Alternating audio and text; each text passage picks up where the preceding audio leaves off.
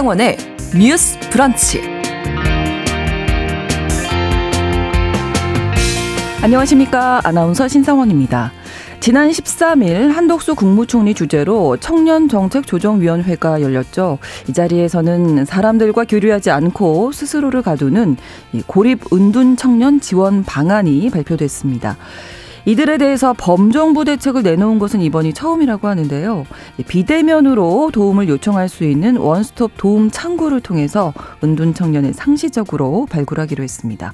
또 이들이 일자리를 찾는데 어려움을 겪고 있는 만큼 진로와 취업 역량을 키워주는 시스템도 준비합니다. 정부가 은둔하는 청년들에 대해서 심층 조사도 진행했는데요. 응답자 중 80% 넘게 현재 상태에서 벗어나고 싶다라고 답을 했다고 합니다. 우리 사회가 이들이 다시 문을 활짝 열고 나올 수 있도록 응원해줘야겠죠. 오늘 첫 번째 뉴스픽에서는 중앙정부의 은둔 고립 청년 정책에 대해서 들여다보겠습니다.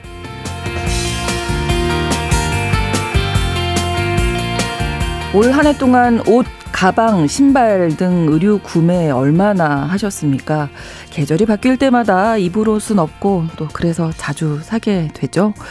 패스트 패션이라고 해서 꽤 저렴한 가격에 옷을 쉽게 구매할 수 있기 때문에 또 자꾸 쌓여가는 옷에 한 벌을 더 보태게 되기도 합니다. 자, 그렇다면 이 옷들은 어떻게 만들어지고 팔리지 않거나 버려지는 수많은 옷들은 어디로 갈까요? 이런 의문에서 시작해서 이 패션이라는 명분 하에 세계 곳곳에서 벌어지는 착취와 환경 오염에 대해서 탐구한 분이 계십니다.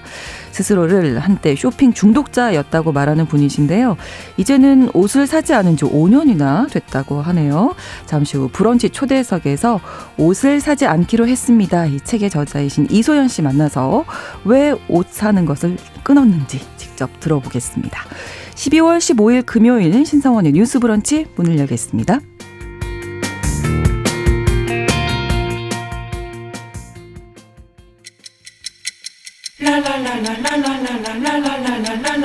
듣고 공감하고 진단합니다. 우리 사회를 바라보는 새로운 시선.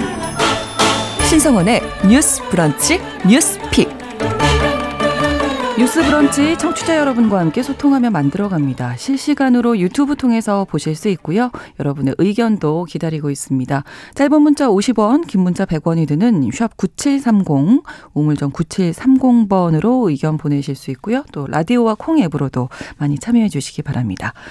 금요일의 뉴스픽은 장윤리 변호사, 한겨레 신문 박다혜 기자 두 분과 함께하겠습니다. 어서 오세요. 네, 안녕하세요. 네, 안녕하세요. 네, 지난 13일에 범정부 차원의 고립 은둔 청년 실태 조사 또 지원 방안이 발표됐습니다.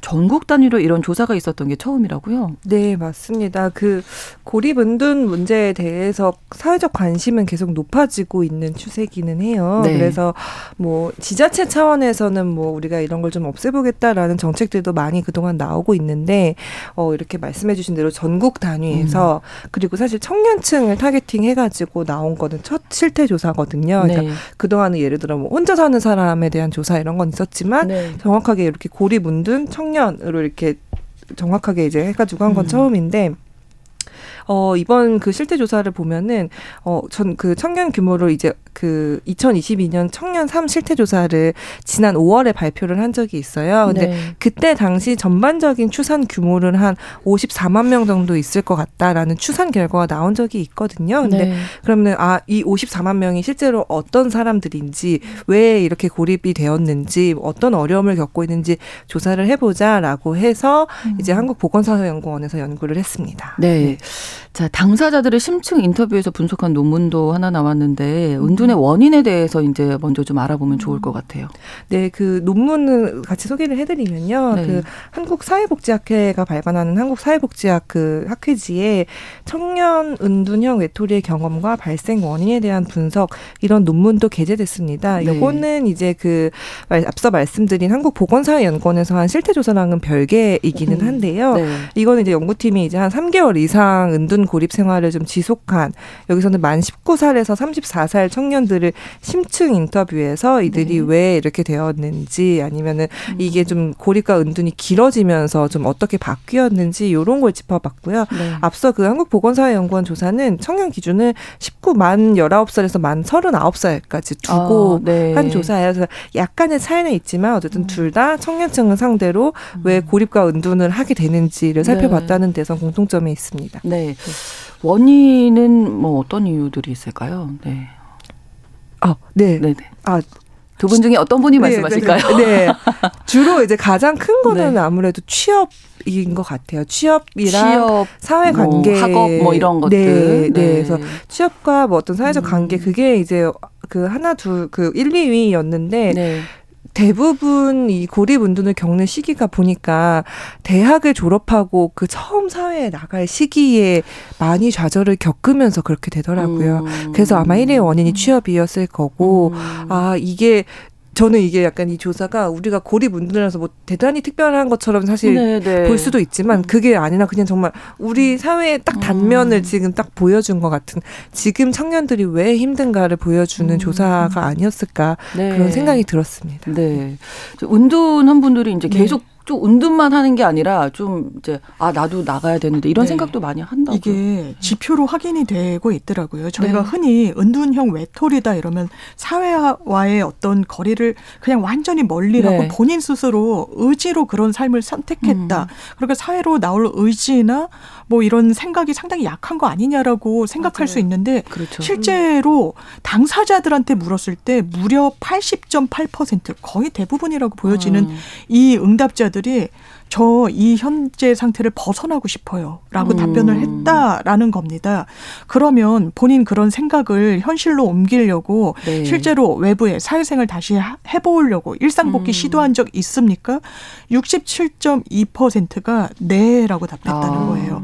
내가 어떻게든 사회 구성원으로서 사회 일원으로서 터잡아서 살아나가고 싶다라고 했던 건데 그런데 그러면 사회에 제대로 안착된 사람들이 맞느냐? 그렇지 않다라고 해서 음. 안타까움이 음. 또 네. 나오는 것 같습니다. 그러니까 뭔가 시도는 계속하고 그런 마음도 네. 의지도 음. 어떻게 보면 있는 건데 음. 결국 나오지 못했던 이유는 네. 뭘까요? 그러니까 왜 다시 숨는. 은둔을 했냐? 그러니까 네. 본인들도 나 80% 이상이 저 다시 사회 나가고 네, 싶어요. 예, 예. 저 시도도 해봤습니다. 음. 그런데 그 응답자의 거의 절반에 가까운 45.6%는 저 일상 복귀에 실패했어요.라고 음. 대답을 했다라는 겁니다. 왜 그랬습니까?라고 했을 때 대부분이 제가 사 사회에 나가기 위해선 누군가로부터 도움을 청하고 네. 이런 상황을 타개하기 위해서 첫 발자국을 어떻게 내밀지에 대해서 음. 물어보고 싶었는데 아. 어디에 해야 될지 정보가 모르겠다. 없었어요라는 음. 것이고요. 또 도움을 청할 제가 경제적이나 심리적이나 이런 여유 자체가 없었습니다라는 음. 거예요.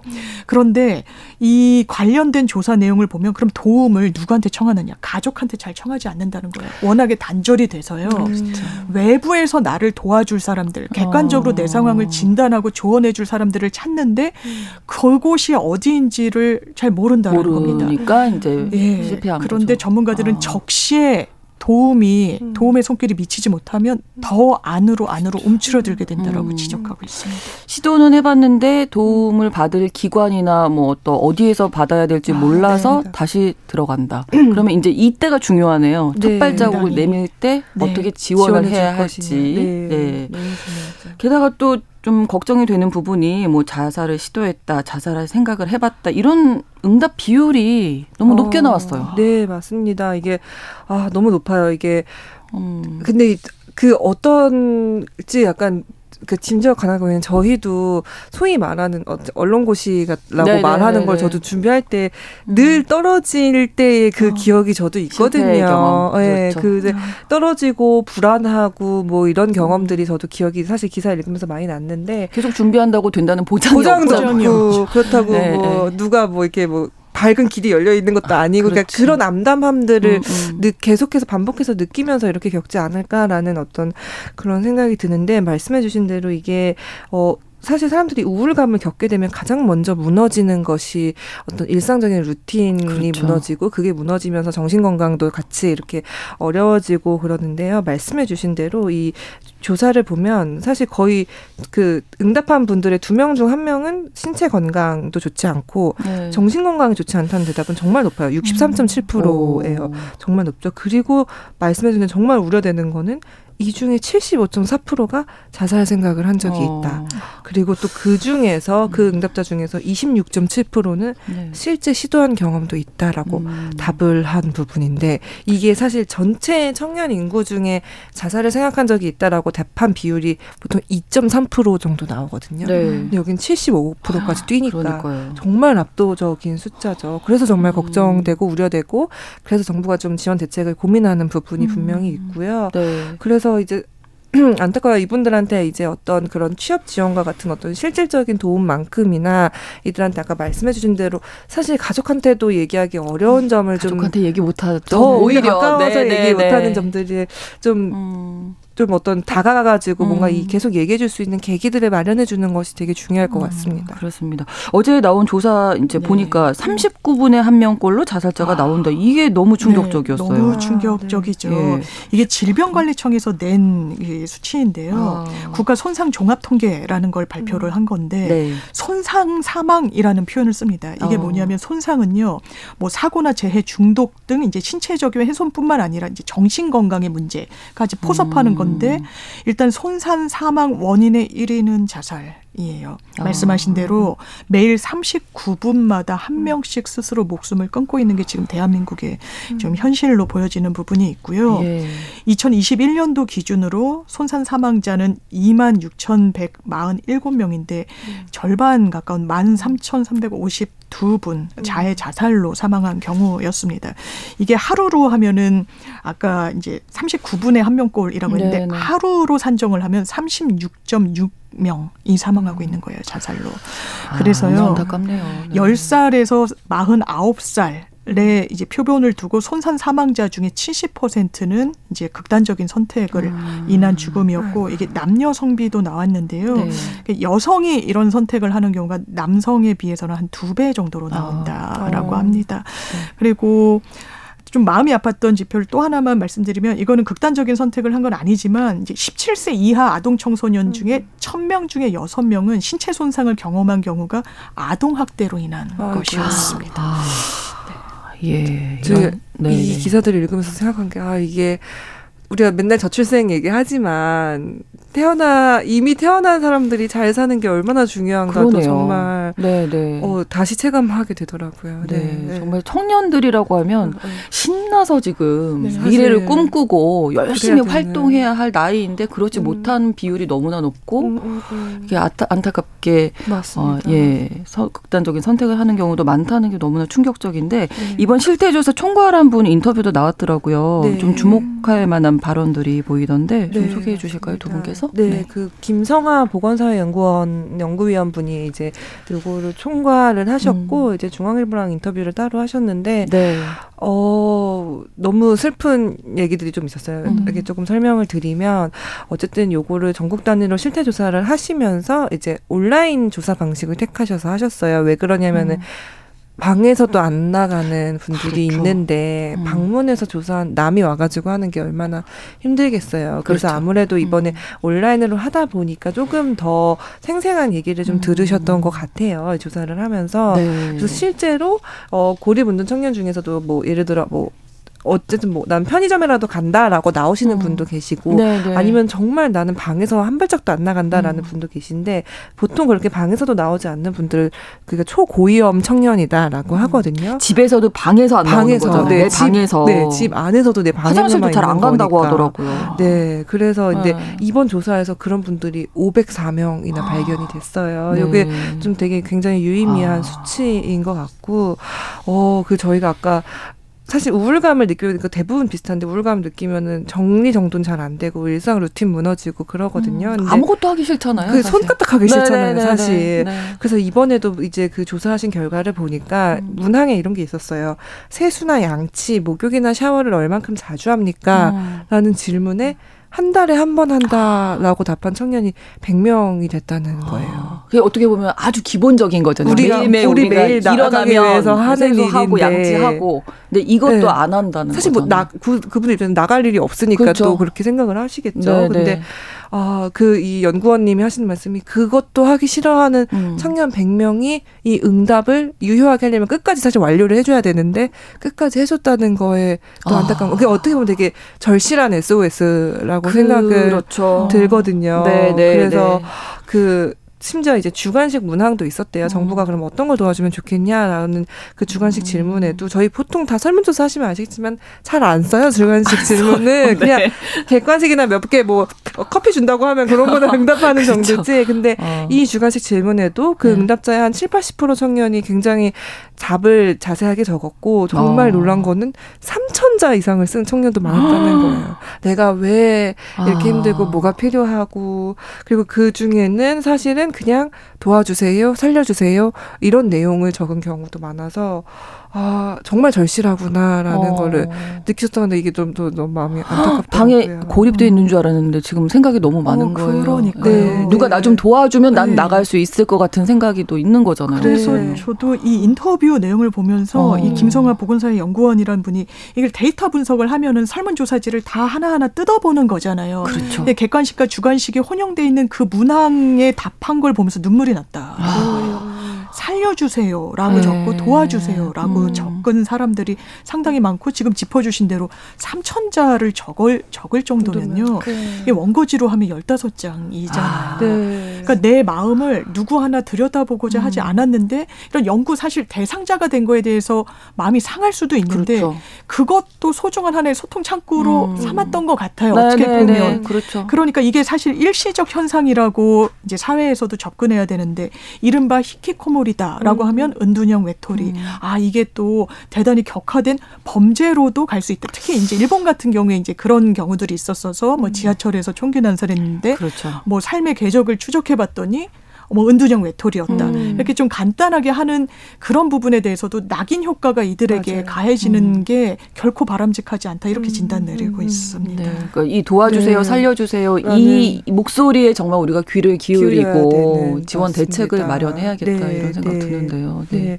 그 너무 잘 중요한 점을 음. 짚어주신 것이 최근에 왜 우리 흉기 난동 범죄들이 네, 있었잖아요. 음. 그리고 그걸 이제 이상 동기 범죄라고 불렀는데 특별한 어떤 동기 없이 없이 음. 이제 뭐 신림역이나 이런 데 사건이 있어서 그렇게 정부가 명명을 했는데 그때 당시 정부도 내놓은 대책이 아 이 사람 사실 은둔하는 사람이었다라고 얘기를 했어요. 음. 근데 그렇게 될 경우 사실 이 조사에서 드러났다시피 이거는 굉장히 한국 사회에서 현재 보편적으로 겪을 수 있는 그 음. 우리가 어떤 삶의 단계를 음. 이행해 나감에 있어서 사실 누구나 겪을 수 있는 문제고 어떻게 보면 저는 그 생각 들었거든요. 아, 역시 한국 사회는 정해진 나이에 뭔가를 해야 한다는 압박이 굉장히 큰 사회잖아요. 네네. 네. 그래서 이제 이따가도 얘기했지만 청소년들도 대학을 대입을 실패했을 음. 때가 이 은둔하는 가장 결정적인 그렇죠. 계기가 되고 네. 대학을 졸업한 친구들은 취업에, 취업에 실패했을 때가 그렇죠. 되고 음, 음.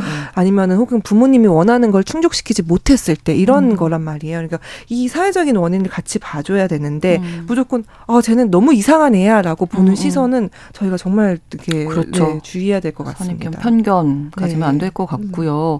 정말 지원이 돼야 될 텐데 맞습니다. 정부가 지원 대책 마련했죠. 네. 네 중요한 그, 부분 좀 소개해 주시면. 네, 저 가장 좀 효과적이라고 봤던 거는 네. 그 비대면으로 도움을 요청할 수 있는 창구를 내년 하반기부터 마련한다고 어, 해요. 이게 중요할 것 같아요. 그렇죠. 얘기를 좀 들어주고. 네, 부담 없. 잖아요. 그렇죠. 사실 일단 부담이 음, 없기 음. 때문에 아마 그거를 맞춤형으로 만드신 것 음. 같아요. 그래서 비대면으로 요청할 수 있도록 창구를 만들고 이거는 사실 너무 우리 요즘 사람들 대부분의 활동 공간이 온라인이기 때문에 온라인에서 조금 더 접근성을 음. 높여보자라는 취지로 마련이 됐고 이거 외에도 사실은 뭐 온라인 커뮤니티에서 이제 좀 만들어서 자기들끼리 자주 모임을 할 수 있게 음. 해준다거나 아니면 뭐 센터를 만들어서 이들이 좀 만나고 서로 네, 좀 네. 교류할 수 있도록 음. 해준다거나 이런 거를 좀 준비를 복지부가 하고 있고 네. 저희가 지난주에 짚은 대로 어쨌든 정부도 정신 건강에 조금 초점을 맞추고 여러 가지 대책을 하는 만큼 이런 게 그 두 양쪽이 좀 잘 효과가 나타나면 음. 좀 좋겠다라는 생각이 음. 좀 들더라고요. 네, 네, 저희가 마침 지난주 금요일에 네. 이 은둔하는 자녀를 좀 부모 모임이 있으시더라고요. 음, 거기 맞습니다. 대표님 모시고 이런저런 이야기 들어봤는데 음. 요즘에 이 연령이 많이 낮아져서 아. 초등학교 5학년 어. 아이도 어. 보셨다고 하니까 요즘엔 좀 사춘기가 좀 빨라져서 뭐 4학년, 그쵸. 5학년 때 네, 시작된다. 그래서 좀 낮아진 게 아닌가 싶기도 음, 하고. 음.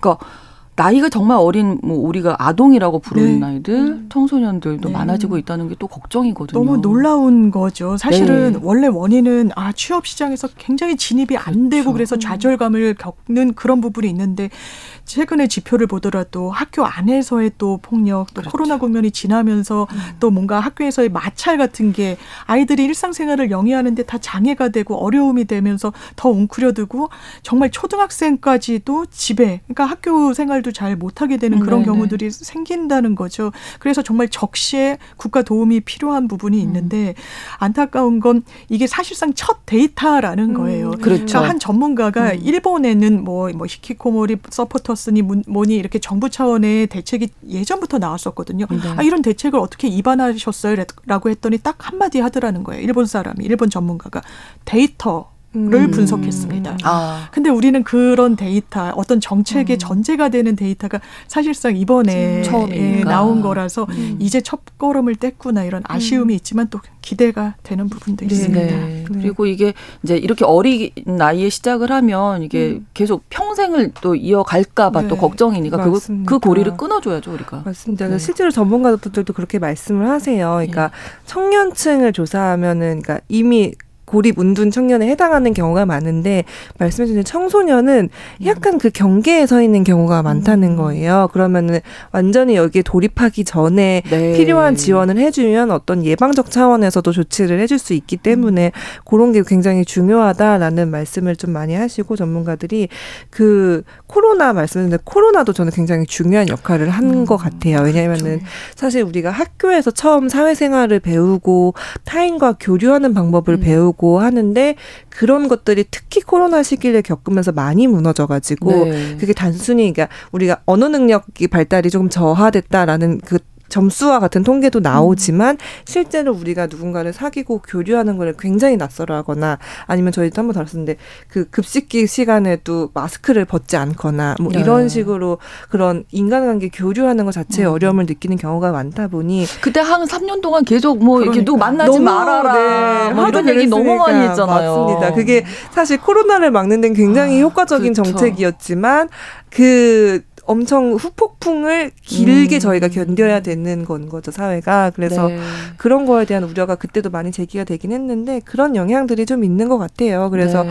어 청소년기부터 말씀해 주신 대로 조금 이렇게 개입해서 이렇게 적절하게 고립을 해소해 줄 수 있는 것 그리고 아, 그 저는 최근에 또 그런 얘기 들었어요. 놀이터를 가면 네. 옛날에는 저 어렸을 때는 그냥 동네 애들끼리 이렇게 놀고 소꿉놀이 몰라도 뭐 네. 그냥 그날 친구 되는 거죠. 뭐. 모래 장난하고 네. 이러면서 놀았는데 요즘에는 음. 가면 부모와 혹은 그 아이를 돌보시는 할머니나 뭐 이렇게 분과 이제 아이가 이렇게 둘이 놀지 아이들끼리 잘 안 논다는 아. 얘기를 본 적이 있어요. 그런 걸 힘들어 한대요. 그리고 네. 부모들도 괜히 이제 낯선 사람보다는 음. 그냥 애를 애가 잘 놀고 있나만 이렇게 음. 보게 되니까 아 그래서 이게 좀 안타깝다라는 좀 생각이 들었는데 어 어렸을 때부터 이렇게 아무튼 잘 관계를 맺어가는 것들에 대해서도 좀 저희가 많이 신경을 써야 될 것 같습니다. 그렇습니다. 네. 3447번으로 졸업하면 바로 사회에서 일할 수 있는 취업이 좀 보장돼야 음, 하지 않을까 싶다고 예, 말씀해 주셨어요. 우리 모두 함께 살아가는 게 중요합니다. 음. 꿈 많은 시절을 은둔 생활했다는 게 마음이 아픈데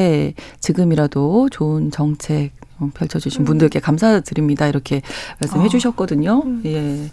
공감됩니다. 음. 왜냐하면 사회 복귀를 해로그 노력하는 비율도 높았잖아요. 네, 그런데 네. 주저되는 게 사회에 나가서 일단 가볍게 아르바이트 정도를 하는데 음. 이를테면은 아르바이트 비용 뜯기고 막뭐 음. 모멸감을 견뎌야 되고 이게 음. 너무 힘든 그런 어떤 노동 환경 그리고 좋은 일자리에 대한 부족 그러니까 지금 청취자분께서 의견 주신 게 정말 중요한 포인트라는 생각이 많이 듭니다. 그렇습니다. 저 마지막으로 하나만 네, 덧 붙이면 네. 이거를 개인의 의지 부족이라고 평가하지는 않았으면 그렇죠. 좋겠어요. 네. 그래서 우리가 그렇게 너무 손쉽게 재단하지 음. 말고 아 이건 아까 말씀드린 그냥 총체적인 우리의 그 사회 음. 단면을 보여주는 지표구나 어떻게 보면 자연스러운 현상일 수 있구나라고 좀 받아들여 주시면 그런 시선을 견디는데도 음. 조금 더 이들이 도움이 되지 않을까. 그렇습니다. 네 그렇게 생각을 합니다. 지원 정책이 정말 필요한데 그 실태 조사가 처음 나와서 오늘 네. 이야기 나눴습니다. 뉴스브런치 1부 마치고 2부에서 뉴스피 계속 이어가고요. 11시 30분부터 일부 지역에서는 해당 지역 방송 보내드리겠습니다.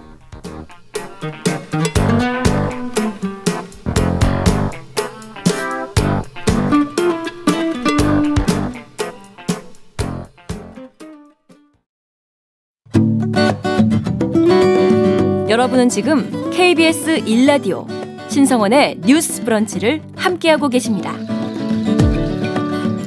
두 번째 뉴스픽입니다. 아, 우리 기술을 해외에 유출하는 문제 짚어보도록 할 텐데요.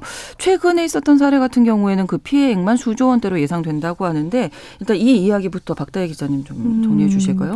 네, 요런 게 가끔 이렇게 그 뉴스로 나오더라고요. 네. 네, 이게 그 삼성전자에서 일하던 모 부장과 이제 그 부장만 계신 게 아니고 어떤 그 관계사에 함께 음. 일하던 협력사 직원 이제 둘에 대해서 검찰이 구속영장을 어제 청구를 했는데 네. 이게 왜 그런가 봤더니 그 삼성전자 가지 가지고 있던 이 반도체 기술을 중국에 넘긴 혐의더라고요. 네. 그래서 그 그 삼성전자가 만들어내는 것 중에 D램이라는 게 D램. 있습니다. 네. 이게 뭔가 찾아보니 아무튼 그 컴퓨터의 그 기록을 기록을 되게 빠르게 해주는 장치라고 네. 해요. 네, 많이 들어본 것 같아요, D램. 네, 저도 들어봤지만 반도체. 문과라서 네. 뭔지는 몰랐는데 이번에 네 이번에 찾아봤는데 그래서 이 어쨌든 요거를 만들어내는 그 네. 핵심 정보가 이제 너무 정말 중요한 기술이겠죠. 네, 네, 이게 어 사실은 이게 어떤 개인의 피해로 끝나는 일이 아니잖아요. 왜냐하면은 그렇죠. 이건 삼성전자가 가지고 있는 어떤 기술들은 국가 경쟁력이랑도 직결이 된 맞습니다. 문제다 보니까 그래서 이제 검찰이 이게 법률을 위반했다고 판단을 하고 피해 금액만 사실 이게 수조 원에 달할 것이다 이렇게 보면서 음. 이렇게 일단 그 두 사람에 대해서 구속영장을 청구를 했고요. 사실 네.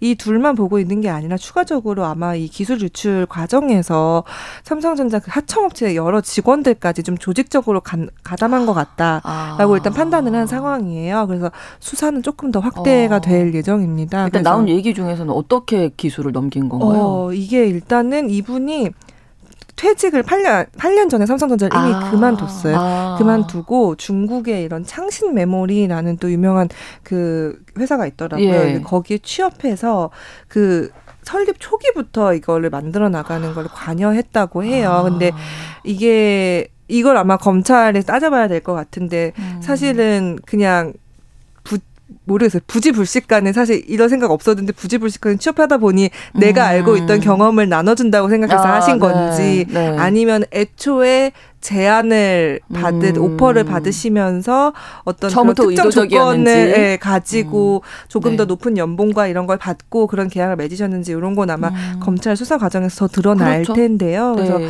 어쨌든 이 설립 초기에 그 창신 메모리라는 회사가 성장하고 뭔가를 만들어내는 동안 계속 관여를 했다는 그런 혐의를 받고 있고 실제로 이 네. 창신 메모리가 설립된 지 얼마 안 됐어요. 2016년에 설립이 음. 돼서 됐는데 이 현재 중국에서 되게 유일하게 뭐 디램을 생산하고 있는 곳이고 아. 지난달에는 심지어 중국 최초로 5세대 초저전력, 그러니까 전력을 조금 쓰고도 아, 예. 활용할 수 있는 디램을 개발했다고 공개를 했는데 이 과정에서 사실 삼성전자가 쌓아온 이 기술은 사실 그 기업의 비밀일 텐데 그렇죠. 그게 유출됐다고 음. 보고 있습니다. 일단 이 기술 유출한 사람들에 대해서 오늘 오후에 구속 심사가 있다고 하는데 이게 어떤 혐의일까요? 네. 이게 일반 형법으로 다스리는 게 아니라 네. 당연하지만 국기라고 해서 국가 기술을 음. 유출했을 음. 땐 대한민국의 미래 먹거리가 해외로 반출이 되는 겁니다. 그렇죠. 당연히 강하게 처벌할 수밖에 없어서 산업기술의 유출 방지 및 보호에 관한 법률이라는 특별법이 있어요. 아. 이 법률 위반 혐의로 이제 영장 실질을 받게 되는 것인데 구속 가능성은 기본적으로 좀 높습니다. 음. 왜냐하면 범죄의 상당성, 실제로 취업을 했고 네. 그리고 어 이후에 도주 우려나 증거인멸의 우려를 봤을 때 해외로 넘긴 것이잖아요. 음, 그렇죠. 그렇다면 기본적으로 해외 그 해당 기업으로부터의 지원이나 조력을 받을 수도 있는 겁니다. 이 범행을 은폐하는 과정 중에 음. 그렇기 때문에 도주 우려, 증거인멸의 우려도 법원 입장에선 상당히 높다라고 볼 수밖에 없는 그런 요소들이 있다. 그리고 실제로 얼마나 이 부분을 중요하게 생각하냐면 거의 20년 전부터 국정원에서 전단팀이 있어요. 음. 예, 이런 아, 산업 그렇군요. 기술을 음. 이른바 산업 스파이라고 해서 산업 스파이가 사실 별게 아닙니다. 영화에서 보는 그런 게 아니라 음. 네. 내가 이 삼성이라는 회사에 다니다가 기술에 대한 노하우를 축적하고 다른 회사로 다른 가면 그게 어. 이제 스파이가 되는 거죠. 네, 네, 네. 그래서 이걸 국정원에서 정보를 아. 관할하는 기관에서 관할할 정도로 굉장히 엄중하게 보고 있는 사안입니다. 예. 그러면 법적으로는 어떻게 돼 있나요? 기술 유출이라는 게 네. 어디서부터가 기술 유출이다? 상당히 애매한 부분이 있는 겁니다. 음. 이를테면 이제 비밀 유지 약정 뭐 이게 예, 예. 근로자한테도 쓰게 하고 그랬을 때 공지의 사실은 비밀로 분류하지 않아요. 아. 그런데 이게 실제로 보여주는 지표들이 있습니다. 이런 산업 스파이 혐의로 재판에 넘겨졌을 때 무죄율의 비율을 보면요. 네. 이제 해당 전담 재판부에서 많이 이 사건을 하신 판사님이 발제를 한 최근 내역을 보면 15에서 20% 정도 된다는 거예요. 무죄율이. 예. 음. 일반 사건 안에 1, 2%입니다. 아. 근데 이게 왜 그런 걸 보면 아. 일단 해외로 유출하는 경우가 너무 많아요. 아. 그럼 해외는 대한민국의 수사력이 잘 미치지 그렇죠. 않아요. 뭐 압수수색을 한다거나 아. 증거물 입수를 하는 게 대단히 제한적입니다. 예, 예, 예. 그리고 디램 아까도 이제 문과라서 잘 모르신다는데 판사들 태반이 이제 또 문과 이죠. 그러니까 너무 고도화된 기술에 아, 대한 이해가 전문적인 분야라서 부족해서 어. 이게 그러면 말씀드린 대로 이게 알려진 기술이야? 아니면 이게 음. 비밀의 기술이야? 그 아. 가치는 얼마야? 에 대한 상당히 재판 과정에서 공백이 많이 남을 수밖에 없다라는 거예요. 아, 그래서 무죄율도 높고 기소율도 상당히 떨어집니다. 전체 사건의 한 20% 아. 정도. 아, 그래서 그리고 처벌 수위도 비교적 낮아요. 한국에서는 한 6년 정도 나온다라고 하는데요. 음. 실형이 나오더라도 그래요. 집행유예도 상당히 아. 많고요. 음. 그래서 이런 부분에 대한 법적인 음. 어떤 양형 기준의 조정도 반드시 필요해 보이는 부분입니다. 음. 국정원에서 다룰 정도로 기밀이고 정말 그렇죠. 엄중하게 다뤄야 되는데 음.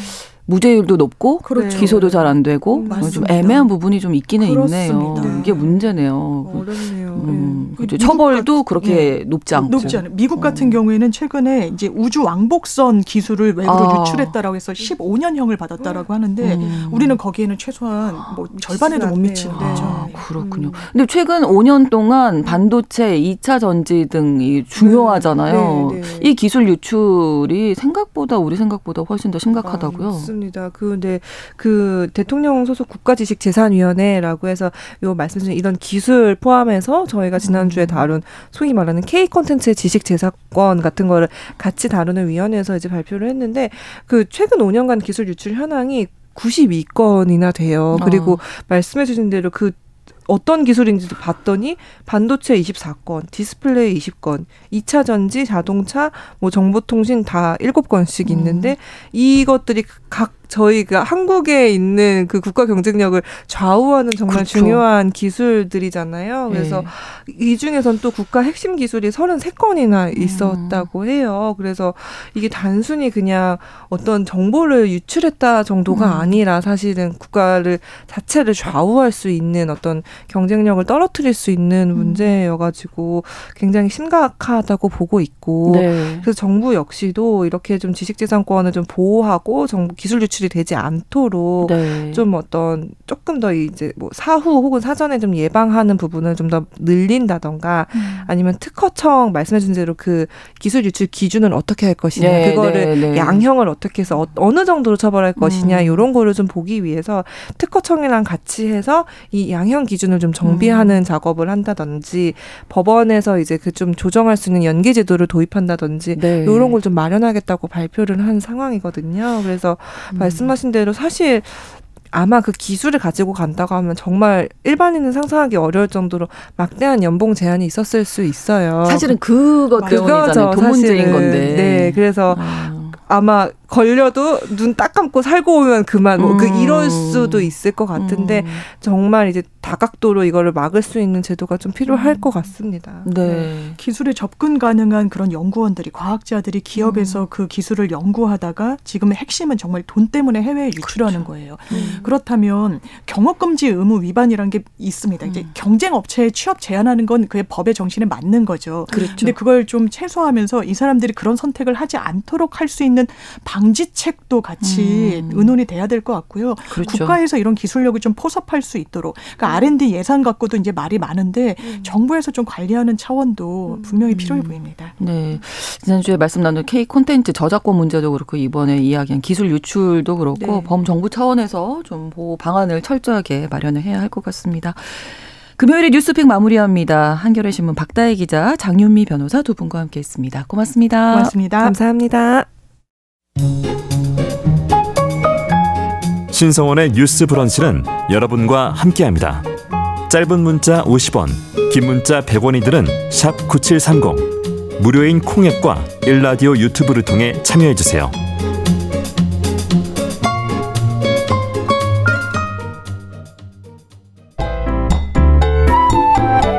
오늘의 인물을 만나봅니다. 뉴스 브런치 초대석. 우리가 매 계절마다 사는 그 많은 옷들은 어떤 구조 속에서 만들어지고 어디로 사라지는 걸까요?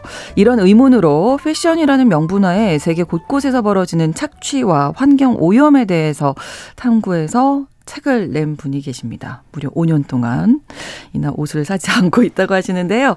오늘 브런치 초대석에서 옷을 사지 않기로 했습니다의 저자이신 이소연 작가와 이야기 나누겠습니다. 어서 오십시오. 반갑습니다. 네, 반갑습니다. 근데 정말 옷 안 사세요? 이제 겨울이 됐잖아요. 코트 네. 한 벌, 뭐. 네. 유혹이 문득문득 여전히 있지만 네. 어, 아직까지 잘 안 사고 지켜오고 있습니다. 지금 이 니트는 언제 구입하신 건지 한 혹시? 6, 7년쯤 아, 대학생 아, 때. 네. 근데 대학생 때? 네, 멀쩡하죠. 졸업하신 지 얼마 안 되셨군요, 그러면.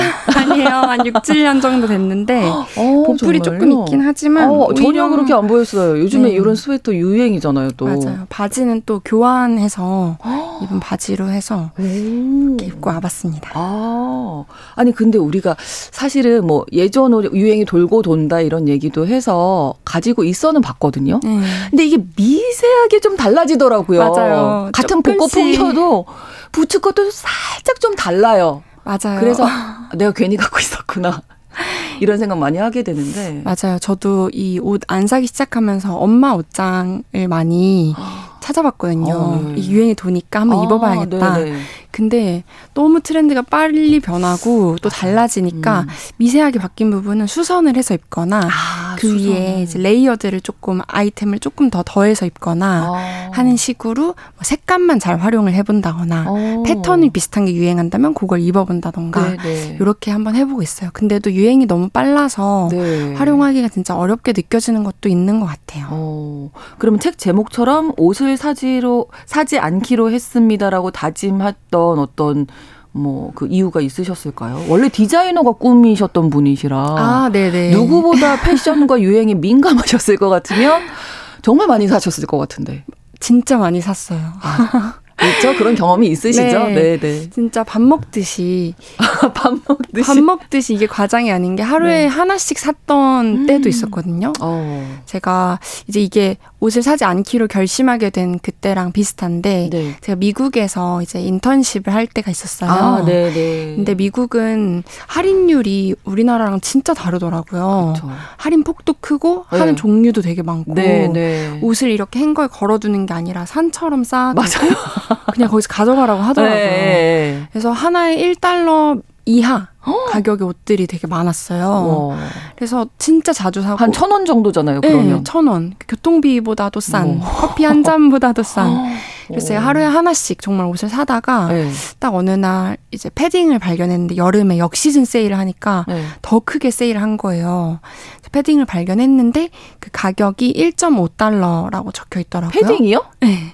이렇게 예쁜 퍼도 달린 어머. 하얀색 패딩이었는데 음. 1.5달러면 2,000원도 안 하는 그러니까요. 돈인 거죠. 그래서 처음에는 이렇게 아 건졌다 하고 이제 바로 찜 누가 가져가면 안 되니까 그렇죠. 네. 했다가 어, 이 가격이 어떻게 가능하지? 이런 음. 좀 충격을 갑자기 받았던 음. 것 같아요. 그래서 아 일단은 얘는 내려두고 집에 네. 가서 그날로 밤에 한 두세 시간 요 정도 찾아봤어요. 이 패스트 패션의 가격이 어. 떻게 이렇게 저렴할 수 있을까? 네, 네, 찾아보고 나서 알게 된 그런 진실들을 음. 보고 아 조금 안 사봐야겠다. 줄여봐야겠다 이런 생각을 하면서 이제 옷을 사지 않기로 결심을 하게 됐습니다. 그 패딩이 눈에 아른거릴 때는 없으셨나요? 혹시 내려놓고 오셨다고 해서 저걸 분명히 또 누가 사갔을 텐데 그렇죠. 내가 안 사는 게 이게 뭐가 의미가 있나 음, 이런 걸 그렇죠. 음. 찾아가는 여정인 것 같아요. 사실 아직도 아직도 음, 그런 생각이 듭니다. 네, 여전히 또 저 같은 사람은 또 많이 사거든요. 어, 제 친구들도 예, 너무 많이 사고 또 예. 그게 워낙 일상이었다 보니까 음. 저도 그것에서 벗어나기도 쉽지 않고 근데 그래서 더더욱 이렇게 부단히 안 음. 사보자. 그러니까 줄이는 것보다 그냥 안 사봐야겠다. 아. 이렇게 한번 결심을 했던 것 같아요. 네, 그런 지가 이제 5년이 지나셨는데 네. 사실 뭐 옷만이겠습니까? 가방, 신발. 여자들은 정말 살 게 너무 많잖아요. 맞아요. 항상 할 게 없어요. 입을 것도 없고.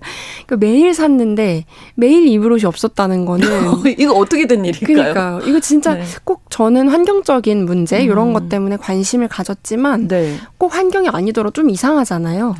매일 샀는데 왜 없을까? 네, 왜 아침마다 입을 게 없을까? 네. 근데 쇼핑을 하지 않아 보니까 네. 어, 오히려 안 사니까 입을 옷이 더 많아졌다. 오. 전 이렇게 느끼거든요. 아, 네, 네. 제가 언니랑 같이 사는데 네. 처음에 언니가 옷 안 산다고 했을 때 진짜 왜 저러냐. 너내옷 입으려고 그러지. 아, 하면서. 아, 그렇죠. 자매들끼리는 또 그게 네. 민감한 문제잖아요. 내거 입으려고. 네.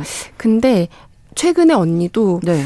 어 근데 진짜로 옷을 고민하는 시간이 좀 줄어든 음. 것 같다 이렇게 네. 체감을 하더라고요. 음. 그래서 오히려 쇼핑을 줄일 때 우리 옷장 안에 있는 옷을 좀 더 잘 입게 되는 것도 있는 어, 것 같아요. 네, 잘 찾아보게 되고. 네. 예, 대충 눈으로 보고 어 나 입을 옷이 없어 이러고 또 이제 옷 가게로 가게 되는 네. 점도 있기 때문에 네, 아마 네. 다들 공감을 하실 것 같은데요.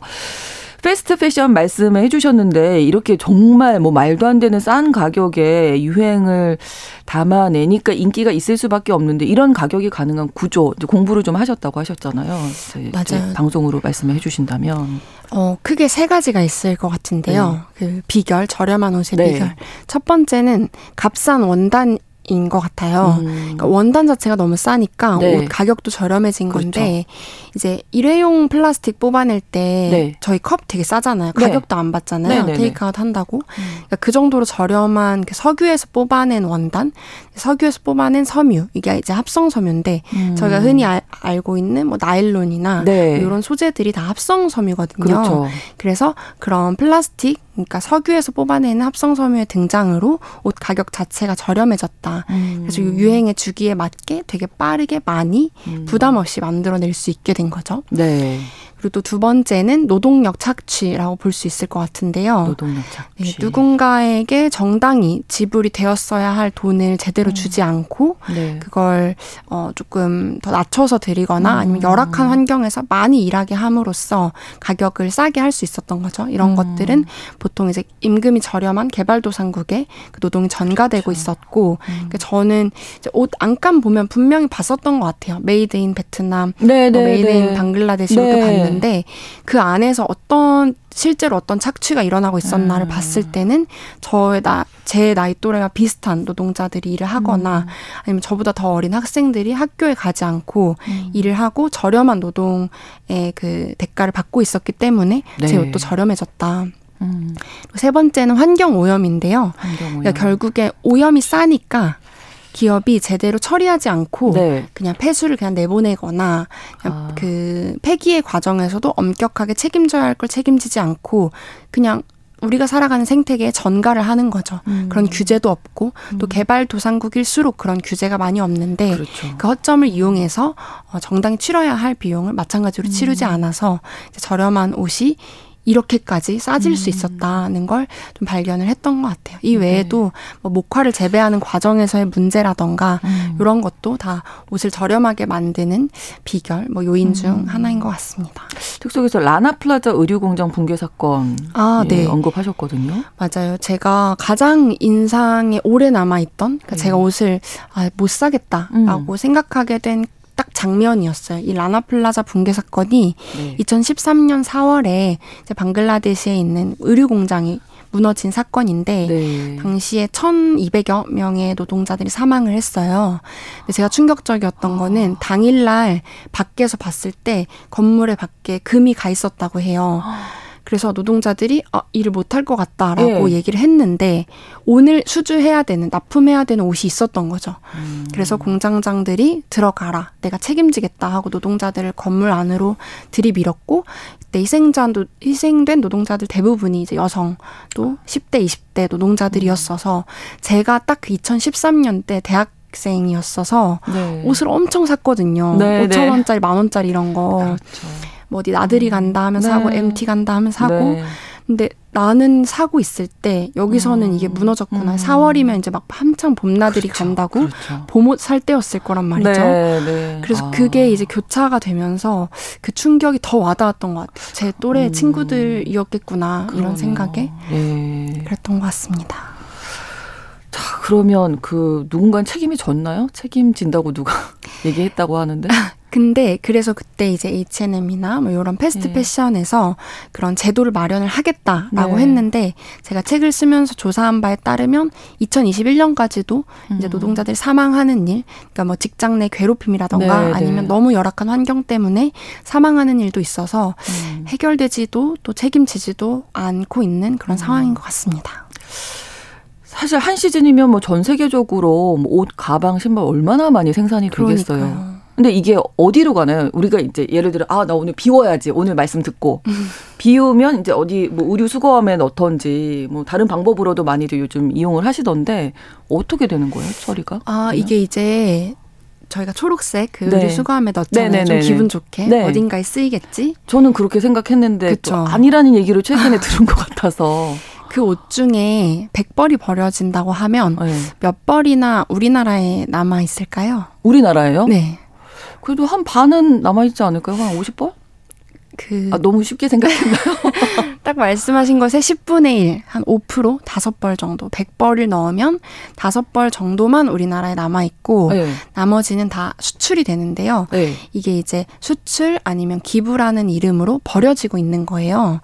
근데 이게 아이러니한 게 만들어지는 것도 개발도상국이었잖아요. 네. 임금이 저렴했던. 네. 근데 버려지는 것 역시 그걸 저렴하게 가져갈 그 음. 쓰레기를 그냥 이걸 자원으로 생각해서 우리가 잘 활용해 볼게라고 이제 개발도상국 정부들이 사가요. 네. 그러면 이제 지원금도 주고 이렇게 해서 이제 그런 처리를 하는 건데 이게 저희 옷을 생각해 보면 지퍼도 달려 있고 단추도 그렇죠. 달려 있잖아요. 재질이 다 다르잖아요. 다 소재가. 다르죠. 안감, 네. 겉감 다 다르고. 그렇죠.